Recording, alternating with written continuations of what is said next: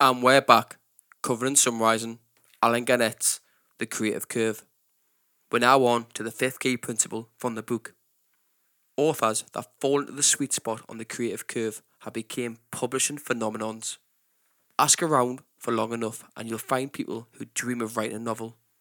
But dig a little deeper and you'll also find that many of these folks would shy away from ever putting pen to paper. Why, you may ask? Because they don't think they have what it takes to become a successful author. Either they don't think they have a way with words, or just don't think they're smart enough to manage it. But what if writing a successful novel had much less to do with your writing ability or smarts that we assume, and everything to do with where the book falls on the creative curve? If this is true, then that spot on the bestseller list might not be so out of reach. Beverly Jenkins is a highly successful author whose success is largely thanks to her book's winning combination of familiarity and novelty. That is, that they fall right on the creative curve's sweet spot. As a young girl, Jenkins loved to read just about anything she could get her hands on at her local library. But as an adult, when she got home from her mundane administration job, she loved nothing more than settling down with a historical romantic novel. Jenkins soon spotted a problem with her favourite genre.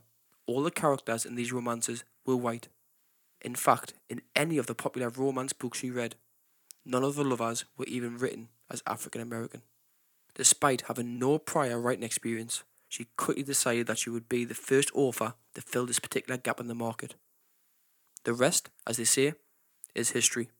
These days, she's known as a creator of a new genre of literature black historical romance and her books have sold over 1.5 million copies worldwide.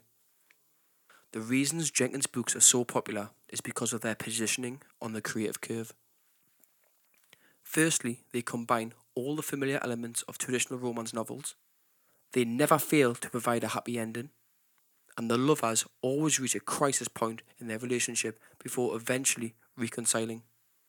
However, true to the rules of the creative curve, Jenkins' books also bring something refreshingly novel. All her books focus on African American protagonists, a perspective that had been sorely lacking in the romance novels that came before.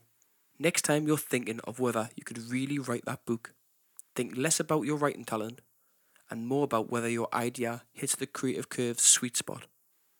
You might just be the next publishing phenomenon.